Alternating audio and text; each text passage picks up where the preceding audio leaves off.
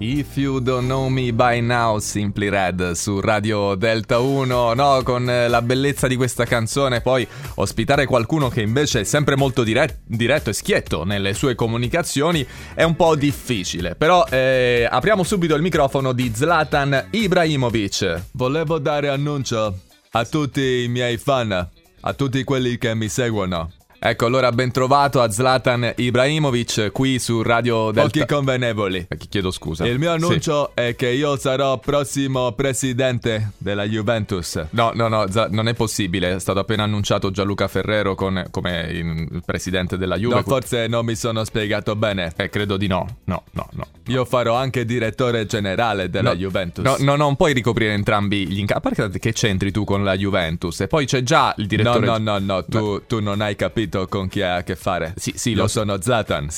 lo so chi sei. Io farò tutto il CDA della Juventus. Eh, vabbè, tutto il CDA lo fai tu. È, è- è impossibile, Zlatan. Non puoi. Perché io posso. no, no, ma che che motivazione è? E poi, scusami, tu, cioè, il Milan... Questa è una bella domanda. Eh, ecco. Ma ti risponderò... Come risponde una persona piena di saggezza. Ecco, sentiamo. Io voglio diventare CDA della Juve.